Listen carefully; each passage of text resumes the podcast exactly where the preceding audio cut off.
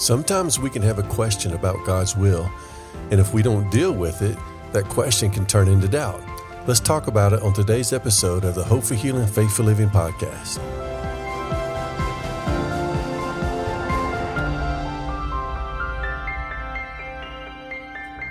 Hello, I'm Tim Dumas. Thank you for joining me for today's episode of the Hope for Healing Faith for Living podcast. I do pray that you are doing well. I do pray that you are realizing more and more that God is faithful to his word and that he is a good God.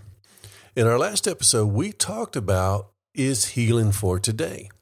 A lot of times you may hear somebody say, I know that Jesus healed and the apostles healed and there was healing we see in scripture, but healing is not for today.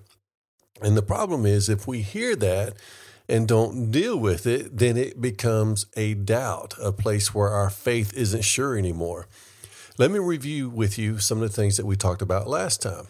Exodus 15, verse 26, God says, I am the Lord who heals you. Then in Malachi chapter 3, verse 6, he says, For I, the Lord, do not change. And so we know that God said he is our healer, and we know he doesn't change. So if he ever did say that he was a healer, which he did, then he still is our healer. And then Jesus said in John 6 38, For I have come down from heaven not to do my own will, but the will of him who sent me, referring to the Father, of course. And in Acts 13, um, excuse me, Acts 10, verse 38 says, Even Jesus of Nazareth, how God anointed him with the Holy Spirit and with power, who went about doing good and healing. He went about and doing good and healing all who were oppressed by the devil, for God was with him. So we see through the life of Jesus that healing was the Father's will. Jesus is the exact representation, the scripture says, of the Father. And Jesus says, I came to do his will. So if Jesus was doing healing, then healing was the Father's will. And if it ever was the Father's will, it still is the Father's will today because he doesn't change. And Jesus doesn't change. Hebrews 13 8 says, Jesus Christ the same yesterday, today, and forever. So, what, what I'm sharing with you is this Doubting can keep us from God's will, and we can hear something sometimes that can cause doubt or cause us to be unsure of God's will. And when that happens, we can't just let that thought stay in our mind. We need to go to the Word and allow the truth of God's Word to take captive the wrong thoughts that we can have so that we can walk in the light of His Word, so that we can walk in faith, and so that we can realize the truth of God's will for us in this life. Let me share with you 2 Corinthians chapter 10 verse 5. First I want to share from the English Standard Version. And it says, We destroy arguments and every lofty opinion raised against the knowledge of God, and take every thought captive to obey Christ. Okay? We take every thought captive. And again, the problem is sometimes we'll allow thoughts to stay in our mind and we're not taking them captive. And so they're running loose in our mind and they're creating havoc in our mind. You know, you can be believing for healing, and then somebody comes up to you and say, Well, healing's not God's will today. And then if you don't do something with that thought that somebody put in your mind, then it's going to just run wild. Okay, we are to take captive these thoughts to the obedience of Christ, which means to the obedience of the truth of his word. I want to share 2 Corinthians chapter 10 verse 5 from the New International Version. It says we demolish arguments. I like that. And every pretension. I like that too. That sets itself up against the knowledge of God. See, somebody will tell you something that's not in line with God's word and they're just being, you know, pretentious. They're being lofty in their own opinion that it's more valid than the word of God, and it's not. Okay, so it says we take captive every thought to make it obedient to Christ. All right, every time somebody will question you on healing, and, and let me say this you don't need to go around telling everybody that you're believing for healing because some people were just, you know, bless the heart, put doubt in your mind. And you're just going to have to take that thought captive. But it's better just to tell people that you know believe in healing too so that they can stand with you. Let me share 2 Corinthians chapter 10, verse 5 from the Amplified Bible. It says, Inasmuch as we refute arguments and theories and reasonings and every proud and lofty thing that sets itself up against the true knowledge of God, and we lead every thought and purpose away captive into the obedience of Christ, the Messiah, and the Anointed One. Amen.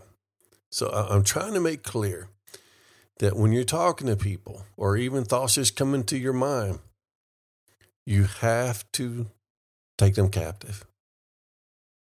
And the only way you can know if they're if it is a wrong thought is by getting into the word. So you get into the word, you see, does this thought I have or does what this person told me, does it line up with the God word, with God's word, or is it contradicting God's word? So you go to his word to see, and then once you see, then you take it captive by saying, No, that's not true. What that person said about healing is not for today is not true. Here's what the truth is. Here's what the truth is God is the same. He never changes. He's my healer. Jesus is the same. He went about doing good and healing all who were sick. He proved out the will of the Father. And it's the same will of the Father today. So you take those wrong thoughts captive. So you're not dealing with doubt over and over and over again with the same thing. You know, you work through it, you go see what the word says, and then and then you come to the correct conclusion that you can stand on in faith based on God's word. So we're talking about how we know healing is God's will today. Uh, so let me go and continue more with that. James chapter 1, sharing from the New International Version. It says, But when you ask, I'm sorry, verse 6, James chapter 1, verse 6 and verse 7, it says, But when you ask, you must believe and not doubt, because the one who doubts is like the wave of the sea blown and tossed by the wind. That person should not expect to receive anything from God. Amen. They shouldn't expect to receive anything. So if we're leaving room for doubt, then we know that we're going to be hindered in actually receiving from God. So that's what I've been talking about, getting rid of all that doubt. All right, let's go on further and see why we know it's God's will for healing today. James 5, verses 14 through 16. Again, from the New International Version, it says, Is anyone among you sick? Let him call for the elders of the church to pray over them and anoint them with oil in the name of the Lord. And the prayer offered in faith will make the sick person well, and the Lord will raise them up. And if they have sinned, they will be forgiven. So James is writing to who? He's writing to the church. He's writing to the church. We still live in the time of the church. And he's saying, Is any of you sick in the church? Let him call for the elders of the church to pray. And the prayer of faith will make the sick person well, and it's the Lord who's going to raise them up. So this this is instructions to the church. And it's for today. So we know healing is still God's will today. And here's another reason why. Because we have instructions for the church. If somebody is sick, for the elders to pray for them. Okay? Let's look at more evidence. See, we are taking thoughts captive. That's what we're doing. We're looking at the truth so that when somebody says healing's not for today, and you say, uh, according to scripture, it is. Amen. First Corinthians chapter 12, beginning with verse 4.